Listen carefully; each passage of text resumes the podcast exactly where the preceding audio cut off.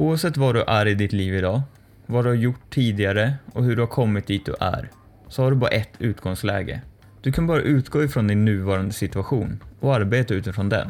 Att tänka i termer av om är egentligen bara tidslöseri, för du vet inte hur saker hade blivit om du hade gjort något annorlunda tidigare. Visst, du kan tänka att det hade varit bättre, men du kan aldrig veta det helt säkert.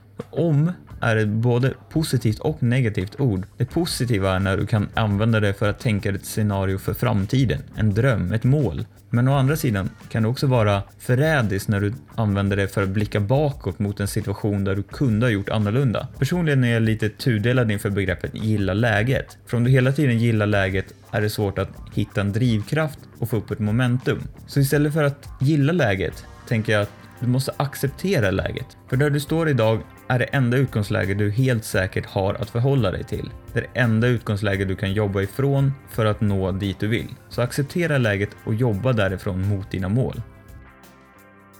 Utanför ekorrhjulet är skapat av mig, Rickard Götlin. Få fler tips på hur du skapar ett smartare företag och ett rikare liv genom att registrera dig på mitt nyhetsbrev. Gå in på rickardgotlin.se och anmäl dig idag.